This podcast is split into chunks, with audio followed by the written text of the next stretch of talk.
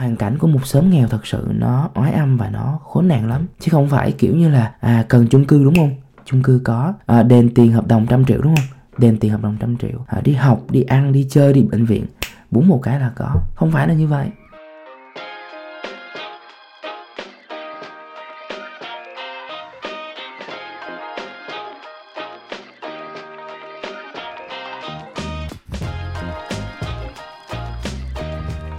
Bố già bản điện ảnh với cái tên của Trấn Thành là một trong những bộ phim Việt Nam thành công nhất trong vòng một thập niên trở lại đây, xét về mặt hiệu ứng, về mặt đánh giá của người xem, cũng như là về mặt phòng vé.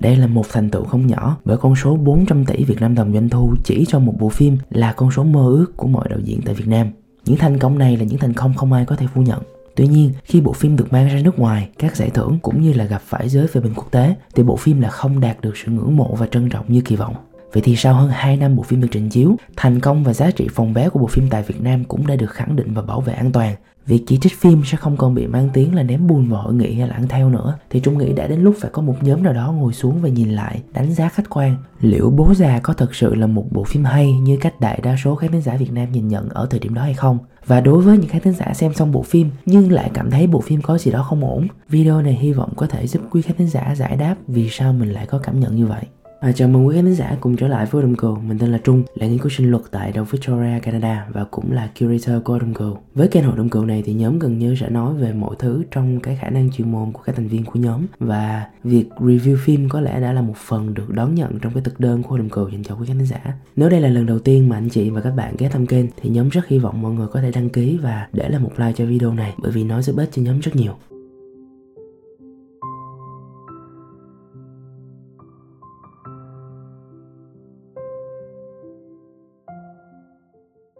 Thì như thường lệ, để bắt đầu với việc là review phim thì chúng ta cần phải tổng hợp sơ lược về nội dung phim. Nội dung phim xoay quanh gia đình ông Ba Sang. Ông Ba Sang từng là một người làm ăn, là một thương nhân thành công và với tư cách là trưởng nam thì ông Ba Sang thường xuyên là người đứng ra giải quyết những cái khó khăn và nợ nần cho các thành viên trong gia đình. Đây là một phần của văn hóa Việt Nam bởi vì trưởng nam thì thường sẽ có quyền lớn và thường cũng sẽ có trách nhiệm rất lớn. Tuy nhiên, theo như bộ phim ghi nhận thì ông có vẻ đã mắc nhiều sai lầm khi về già và ông buộc phải sống trong một cái khu lao động nghèo cùng với các thành viên trong gia đình cũng sống gần đó. Chị hai của ba Sang là một người phụ nữ tính toán và hẹp hòi và bà có một người con trai theo nghề bất động sản cũng tính toán và hẹp hòi như mẹ mình. Ba Sang còn có một người em trai thứ được mô tả là rất yếu đuối và bạc nhược trước vợ và ông này cũng không hỗ trợ được gì nhiều cho anh của mình. Cuối cùng, ba Sang cũng có một người em út là một kẻ nghiện rượu và nợ nần chồng chất. Thì đây về mặt setup là nền cho nhân vật ba Sang phát triển. Trong khi đó, ba Sang cũng có một người con trai tên là quán thì hai cha con có nhiều xung đột về sự nghiệp vì quán thì theo đuổi sự nghiệp YouTube và ba Sang thì luôn nghĩ rằng con ông nên có một nghề nào đó tốt hơn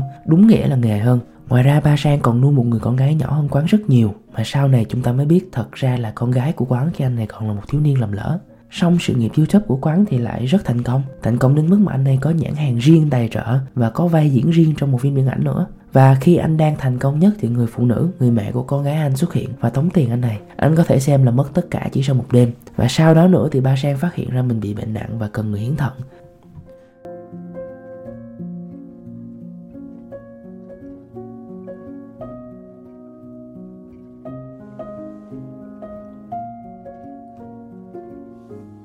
Để hiểu và phân tích đúng bộ phim bố già thì chúng nghĩ là trước tiên chúng ta cần phân tích được cái thể loại phim của nó trước đã. Bố già có thể nói là một bộ phim được phát triển từ cái nền tảng của soap opera và sử dụng cái mô típ cái kỹ thuật của melodrama. Thì chúng ta nói về hai cái khái niệm này trước. Thì soap opera là một thuật ngữ mà người Việt Nam chúng ta thường dịch thẳng luôn là kịch xà phòng có nghĩa là một cái loại kịch mà chúng ta không có một câu chuyện hay là một chuyến hành trình vĩ đại nào để chúng ta kể. Chúng ta có cái thuật ngữ là grand narrative đấy. Mà soap opera là một cái dạng kịch. Nó tập trung vào đời sống, sự kiện, quan điểm và vấn đề thường nhật của một nhóm, những cái nhân vật. Melodrama thì người Việt Nam chúng ta hay dịch là kịch âm hưởng có nghĩa là một dạng phim, một dạng kịch. Mà cái kỹ thuật để mà dẫn dắt câu chuyện thì thường chúng ta tập trung vào thoại, chúng ta tập trung vào cốt truyện, chúng ta tập trung vào các nhân vật. Và những cái cảm xúc và cái hành động nó thường được cường điệu hóa, nó thường được giật cân hóa lên. Nhiều người hay nói là phim trấn thành hay là phim miền nam nói chung thì cái tính kịch của nó cao quá. Trung không nghĩ đây là một nhận định đúng, bởi vì nó chỉ là cái bản chất đặc trưng của soap, opera và melodrama thôi. Nếu mà các bạn xem sitcom nhiều như trung ngày xưa đấy thì các bạn sẽ thấy là soap, opera lẫn melodrama nó có cái tầm làm ảnh hưởng rất lớn đối với hầu hết những cái bản sitcom như là How I Met Your Mother hay là Friends chẳng hạn. Thì những cái bộ phim này không phải là của Trấn Thành và cũng không hẳn là phim miền Nam, nhưng mà cái tính kịch của nó vẫn rất cao. Đó là cái bản chất của cái thể loại phim thôi.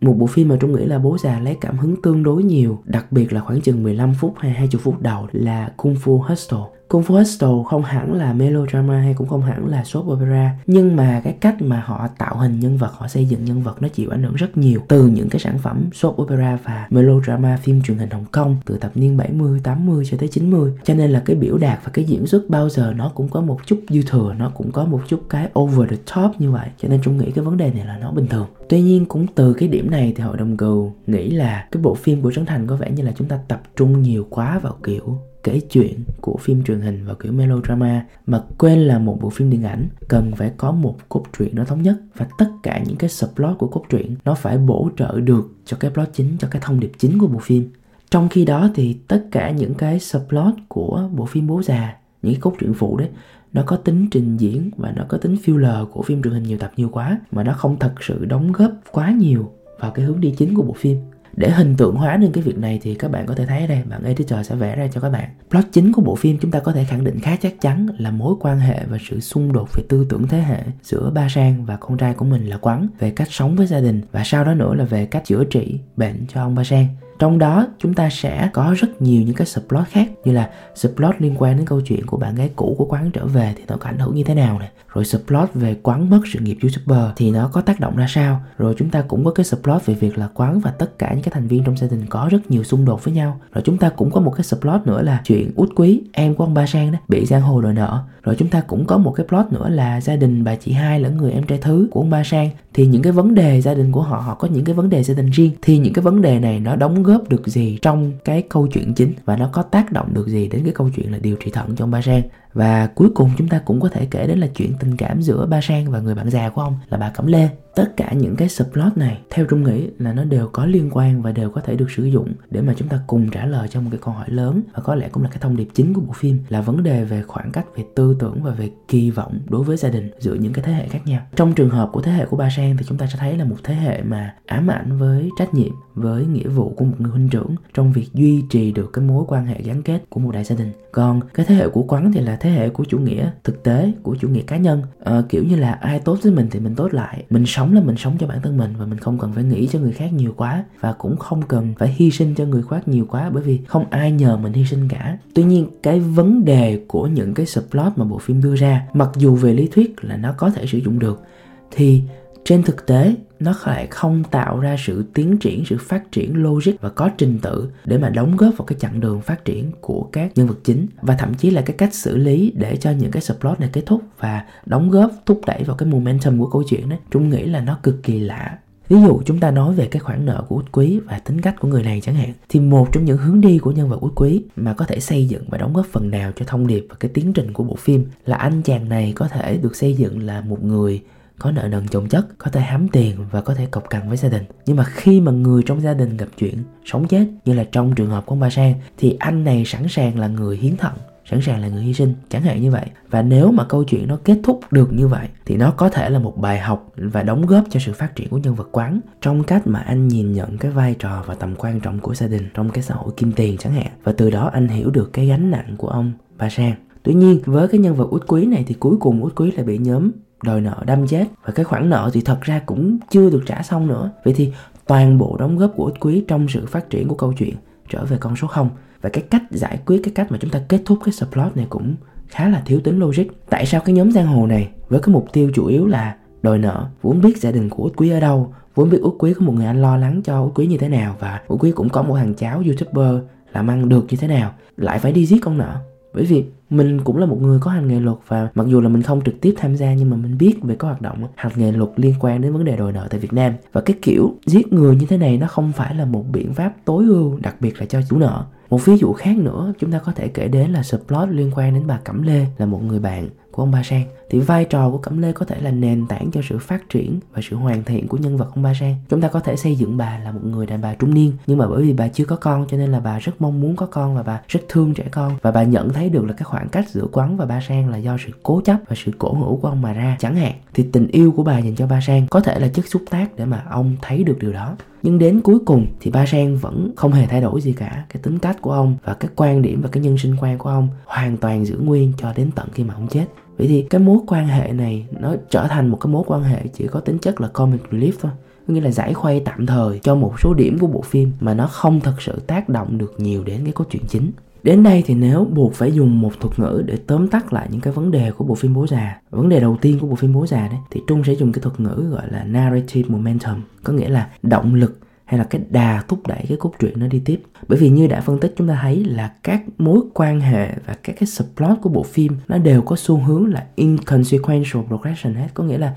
những cái nội dung, những cái câu chuyện trong phim vẫn có vẫn có diễn ra, nhưng mà nó lại không tác động được đến cái sự phát triển tịnh tiến dần đều của plot. Mà thậm chí là nó hạn chế sự phát triển của plot một cách hơi phi logic ví dụ như là câu chuyện cái chết của quý chẳng hạn. Và đi phân tích rộng ra thêm một tí nữa thì gia đình người chị hai, cả gia đình cũng không có sự phát triển nào hay là họ cũng không đóng góp được gì nhiều cho cốt truyện và thông điệp của bộ phim. Và gia đình của người em trai thứ thì họ cũng không có thay đổi gì nhiều về mặt nền tảng và họ cũng không đóng góp gì được nhiều cho cái nội dung của cốt truyện và cái vấn đề của cái narrative momentum này nó càng lộ rõ hơn nữa khi mà tất cả các tuyến nhân vật, trừ nhân vật quán có chút thay đổi và phát triển ở phía cuối phim, thì tất cả những cái nhân vật này họ đều là cái nhân vật khi mà phim bắt đầu. Mọi cái hoạt động của họ chỉ dừng lại ở mức là họ làm hoạt náo sau nền cho bộ phim thôi. Thì chúng nghĩ đây là một điều đáng tiếc. Chúng nghĩ cái subplot tốt nhất của bộ phim là sự trở lại của người bạn gái của quán khi mà này còn trẻ, và nó đóng góp tốt cho cái cao trào của bộ phim khi mà khán thính giả biết được rằng bù tọt thật ra là con của quán. Và từ đó, sự kiện này có thể được sử dụng để mà đóng góp vào cái diễn ngôn và cái thế giới quan của ông ba sang khi mà ông có thể nhắc quán rằng là, may là bởi vì mày có một thằng cha lo chuyện bao đồng, một người cha mà dám nhận là cha của cháu mình, thì quán mới có thể tiếp tục cái sự nghiệp youtuber của mình và có thời gian để mà dating, để mà làm những trò chim chuột khác. Và từ đó nó có thể đóng góp vào cái nền tảng thông điệp là người trong gia đình với nhau thì nên cho nhau một cái cơ hội, cho một cái tương lai mới chẳng hạn. Thì đó có thể là một cách để mà sử dụng nhưng mà ngay cả với cái subplot này thì đáng lẽ ra nó phải là một cái điểm mấu chốt của câu chuyện, đúng không? Nó phải là một cái cao trào của câu chuyện thì nó lại bị đặt sai vị trí. Tức có nghĩa là chỉ hết nửa phim thôi là chúng ta đã giải quyết xong hoàn toàn cái subplot nữa rồi. Điều này khiến cho cái plot này, mặc dù là một cái subplot rất tốt, nhưng mà nó lại trở nên rời rạc và nó không dính được với cái cốt truyện phía sau. Và bởi vì cái twist được đưa ra và được giải quyết quá sớm này, chúng ta sẽ làm cho khán giả cảm thấy hụt hẫng bởi vì toàn bộ gần nửa phim phía sau chúng ta không còn bất kỳ đoạn cao trào không còn một cái twist nào mà nó tốt và nó có ý nghĩa như là cái twist này nữa đến nay thì sẽ có quý khán giả nghĩ là trời ơi chê thì ai không chê được nhưng mà làm hay hơn thì phải làm như thế nào thì hội đồng cừu giới thiệu cho quý khán giả của hội đồng cừu Little Miss Sunshine be your family. I hate you fucking people. I hate you. Divorce, bankrupt, suicide. You fucking losers! You losers! Okay. No, please just leave me here,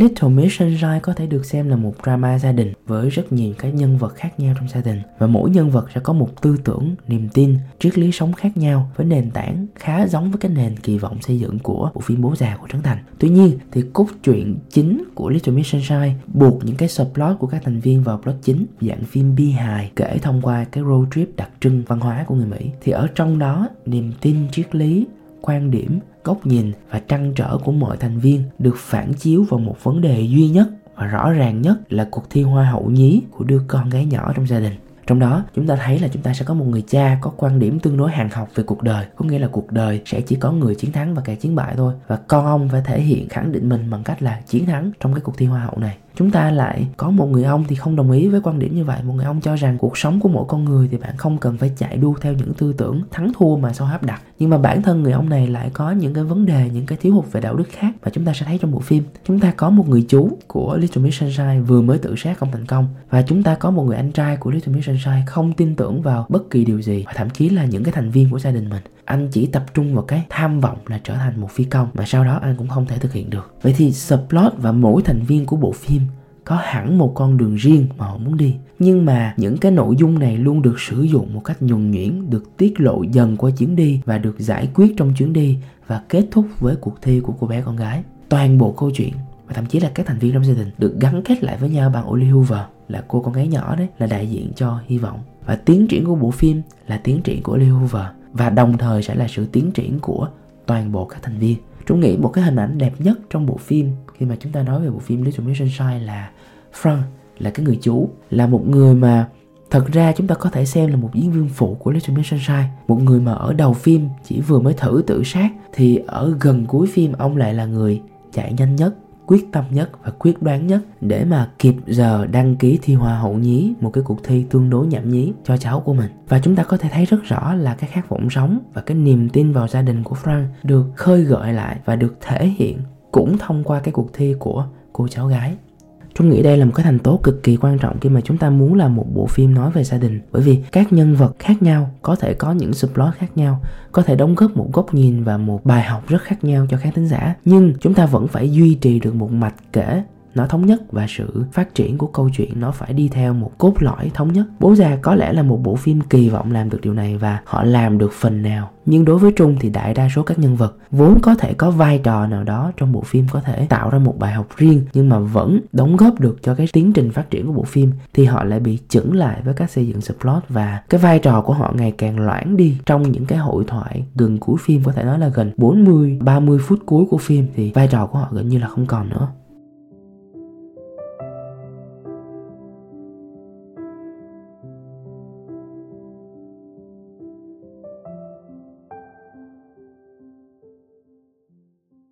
Vấn đề thứ hai mà Hội đồng cường muốn nhắc đến trong bộ phim Bố già của Trấn Thành là cái vấn đề của xung đột và cái vấn đề của progressive complication. Hiểu đơn giản là chúng ta phải sắp xếp làm sao cho xung đột giữa các nhân vật với nhau nó được xây dựng, được đan xen và nó tạo ra được một cái độ phức tạp tăng dần đều. Và trong đó những cái cao trào, những hé lộ quan trọng nhất và có ảnh hưởng lớn nhất đến cái thông điệp của bộ phim nó phải được xây dựng tỉnh tiến dần đều để khán giả thấy được tầm quan trọng của những xung đột đó vậy thì xung đột là gì? Xung đột của một bộ phim là những cái đấu tranh của các cái lực lượng đối nghịch trong bộ phim đó. Sự đối nghịch này có thể đến từ sự đối lập về triết lý, sự đối lập về nền tảng đạo đức và quan điểm sống của các nhân vật trong bộ phim. Và mục tiêu của những xung đột này là gì? Thì mục tiêu của những xung đột thì nó đóng vai trò là vật cản chặn lại cái quá trình phát triển của nhân vật chính và tiến triển nói chung của câu chuyện nhân vật chính giải quyết được xung đột đầu thì câu chuyện sẽ phải sắp xếp làm sao cho người nhân vật này đụng chạm đến những cái xung đột lớn hơn, khó hơn. Và đôi khi không chỉ là khó về mặt vật lý, mà nó yêu cầu chính bản thân nhân vật chính thay đổi bản thân mình, đặt lại câu hỏi cho chính thế giới quan của mình. Và từ đó giải quyết được những xung đột mới và trở thành một cái nhân vật tốt hơn, phát triển hơn so với cái thời điểm mà họ bắt đầu.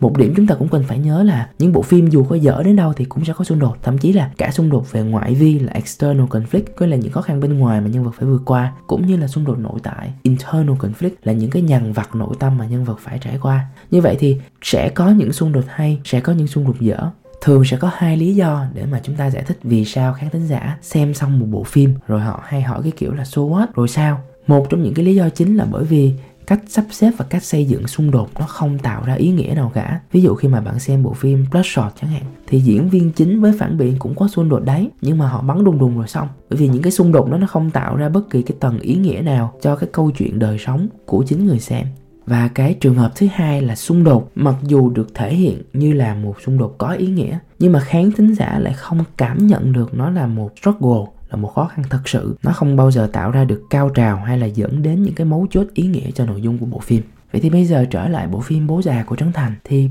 tiền là một trong những cái câu hỏi lớn của bộ phim, là một trong những cái xung đột mà nó gây ảnh hưởng lớn nhất đối với các nhân vật trong bộ phim. Các thành viên trong gia đình của Ba Sang nịnh nọt và nể ông ngày xưa là bởi vì ông có tiền. Nhưng mà các thành viên trong gia đình bây giờ khinh Ba Sang cũng bởi vì ông không có tiền nữa. Tiền cũng là một trong những thành tố chính, trong đối lập về mặt tư tưởng giữa Quán và Ba Sang đối với quán thì là đèn nhảy nấy rạng nhà mình có tiền thì mình cứ lo mà giữ để lo thân của mình thôi. Còn đối với ông ba sang thì tiền đối với ông là thứ ông cần để ông có thể hoàn thành cái vai trò, cái trọng trách của một người con trai trưởng. Và đối với ông thì tiền không quan trọng như là giữ được cái tình thân trong gia đình. Như vậy chúng ta đã nói tiền sẽ là xung đột rất lớn trong bộ phim. Và nếu mà chúng ta giải quyết được vấn đề tiền và mối quan hệ giữa tiền và gia đình với tình cảm, tình thân thì nó sẽ là cái cao trào, sẽ là đỉnh điểm của bộ phim. Và từ đó phát triển nhân vật và nhắn gửi thông điệp của bộ phim vấn đề là khi mà tiền bắt đầu được chuyển thể vào từng câu chuyện, từng xung đột nhỏ hơn của bộ phim, thì dường như nó bắt đầu mất hết cái giá trị và tầm quan trọng của nó. Ví dụ nhé trung kể ra, Xung đột đầu tiên chúng ta có thể kể đến là việc quán muốn dọn ra ngoài để ông Ba Sang và Bù Tọt có môi trường sống mới hơn và tốt hơn là các con hẻm hiện tại. Thì đây là một cái điểm có tiềm năng xung đột rất lớn. Thật ra không có xung đột gì cả, bởi vì quán thật ra là một youtuber cực kỳ thành công và tài khoản của anh từng tỷ. Cho nên là anh muốn đổi hẳn căn hộ chung cư mới là anh cứ đổi thôi và sau đó nữa, chúng ta cũng có một cái cao trào, một cái điểm xây dựng, một cái setup rất tốt khác của bộ phim là quán sau scandal tình ái thì anh sẽ phải đền hợp đồng. Thì đây có thể là một trong những cái struggle chủ đạo dành cho nhân vật có thể là các thành viên tìm cách hỗ trợ hay là có thể là ông ba sang phải hy sinh điều gì đó để dạy cho quán thấy cái tầm quan trọng của gia đình chẳng hạn. Nhưng mà cũng không, quán thật ra chỉ cần bán căn chung cư và ông ba sang bán thêm căn nhà của mình nữa thì họ đã đủ tiền trả nợ và thậm chí là còn dư để mà tiếp tục sống. Rồi chúng ta cũng có một ờ, nền trong câu chuyện xây dựng là ông ba sang thì ông ba sang làm ăn thua lỗ và nghèo, không có tiền nhiều. Nhưng mà thật ra đây cũng không phải là một cái struggle là một trở ngại trong ba sang bởi vì ông ba sang còn có bà cẩm lê hỗ trợ. Ông vẫn có nhà riêng, ông vẫn có tiền riêng, con trai thì thật ra cũng lớn và tự kiếm được tiền và cũng giải quyết xong nợ nần với bên ngoài rồi. Và đứa con gái nhỏ bù tọt thì thật ra học trường công lập bình thường không gặp bất kỳ khó khăn gì về chi phí ăn học cả. Hay là một cái xung đột khác nữa là câu chuyện về người em út quý chúng ta trở lại. Thì anh này được xem là đang nợ tiền giang hồ và không có tiền để trả. Và có thể là một vấn đề rất lớn cho gia đình của ông ba sang. Là một cái xung đột cơ bản mà giải quyết được hay không, nó cũng có thể ảnh hưởng đến cái diễn ngôn của bộ phim. Nhưng cũng không, anh chàng út quý này bị giang hồ chém chết và vấn đề về nợ nần từ đó không bao giờ xuất hiện lại trong bộ phim nữa. Nghĩa là từ đầu phim, tiền luôn được xây dựng như là vấn đề lớn nhất và sẽ có ảnh hưởng sâu sắc nhất đến thế giới quan của hai thế hệ, đến mối quan hệ của họ với các thành viên trong gia đình. Nhưng mà trong tất cả các thời điểm mà các nhân vật cần phải giải quyết câu chuyện về tiền, thì trung có cảm giác như là vừa mới phân cảnh trước, chúng ta nhắc đến vấn đề đó, các nhân vật đi ngủ sau một đêm sau, thì câu chuyện về tiền nó đã được giải quyết xong rồi đây là lý do mà trung nói vui với một người bạn khi mà trung xem phim này chung đấy. Là chắc đây là cách mà trấn thành, một nghệ sĩ rất thành công và rất giàu, nghĩ rằng người nghèo sẽ giải quyết các cái vấn đề tài chính của họ như thế nào. Và nói thẳng ra nữa thì có vẻ là trấn thành và đồng đạo diễn không hiểu như thế nào là nghèo thật sự. Sẽ có các khán giả không đồng ý, nhưng mà đối với trung đấy, nghèo nhiều khi là khi mà bạn đói, bạn không dám ăn một dĩa bột chiên 10 nghìn, bởi vì bạn sợ là lỡ mà ăn xong rồi thì khi mà đi xe máy ra đường bể bánh thì lấy tiền đâu để mà vá ép chừng hai chục nghìn hay là ba chục nghìn như vậy. Hoàn cảnh của một xóm nghèo thật sự nó oái âm và nó khốn nạn lắm. Chứ không phải kiểu như là à cần chung cư đúng không? Chung cư có à, đền tiền hợp đồng trăm triệu đúng không? Đền tiền hợp đồng trăm triệu. À, đi học đi ăn đi chơi đi bệnh viện. Búng một cái là có. Không phải là như vậy. Và sau khi tất cả những xung đột quan trọng về tiền và sự đấu tranh của các nhân vật trong quá trình cân bằng giữa tình thân và tiền bạc nó được giải quyết theo cái hướng như là các bạn chỉ cần uống nước sôi để nguội thì không còn bị đau bụng nữa. Thì bộ phim trở nên hụt hơi trong việc tìm ra một điểm xung đột có ý nghĩa và có ảnh hưởng đến cốt truyện mà chúng ta có thể thấy được và có thể trình diễn cho khán giả thấy được. Và một minh chứng là trong suốt 40 phút của ạc 5 hay là ạc 4 của bộ phim đấy, những cái đối thoại nó chỉ xoay quanh việc là khóc để mà xin thận từ đề ngày, khóc để mà xin thận của người kia và hai cha con cãi nhau để mà ai nhận thận, ai cho thận, vân vân và vân vân. Thì đây có thể là một dạng xung đột về mặt tâm lý về mặt nội tâm. Nhưng mà tự thân những cái xung đột kiểu này nó không thể đứng một mình trong suốt 40 phút của bộ phim được. Và vấn đề cuối cùng mà Trung nghĩ là khiến cho các reviewer phương Tây họ cảm thấy không thoải mái lắm với câu chuyện của bố già là cái kết và thông điệp của bộ phim. Chúng ta có thể khẳng định là cái khái niệm xung đột thế hệ, cái generational conflict thì thật ra không phải là một chủ đề mới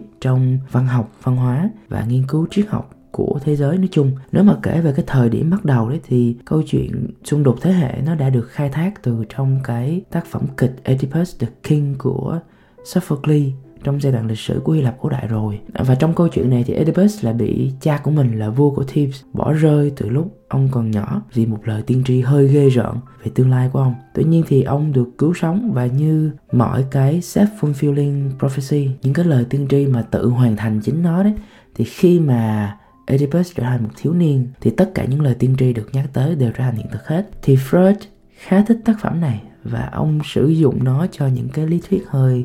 sởn tóc gái của ông. Nhưng mà câu chuyện này là một minh chứng cho chúng ta biết là cái vấn đề xung đột thế hệ đã được nghiên cứu cách đây được vài ngàn năm rồi. Và đây không phải là một vấn đề mới. Nhưng mà những nhà bình phim mà trung xem được cũng như là trung được gặp mà họ không thích bố già, họ không thích bộ phim của trấn thành là generational conflict là một vấn đề lớn tại tất cả các quốc gia, phương tây cũng như phương đông. Nhưng mà đây là lần đầu tiên họ thấy một bộ phim mà xếp hạng nhất của các phòng vé quốc gia lại đưa ra một thông điệp, nó lại hơi manipulative, nó lại hơi thao túng. Bạn phải yêu bố mẹ bạn bằng mọi giá. Bất kể là họ có sai lầm gì đi chăng nữa, bởi vì họ sẽ chết sớm thôi và bạn cần phải trân trọng cái thời khắc mà bạn còn ở bên họ. Đây không hẳn là một chỉ trích của trung dành cho nội dung phim, mà nói ra ở đây để chúng ta có thể thấy là cái cách giải quyết cái generational conflict của phương tây và phương đông rất là khác nhau. Khi mà mang qua phương tây hay là thậm chí là chúng ta chỉ cần mang qua quốc gia khác thôi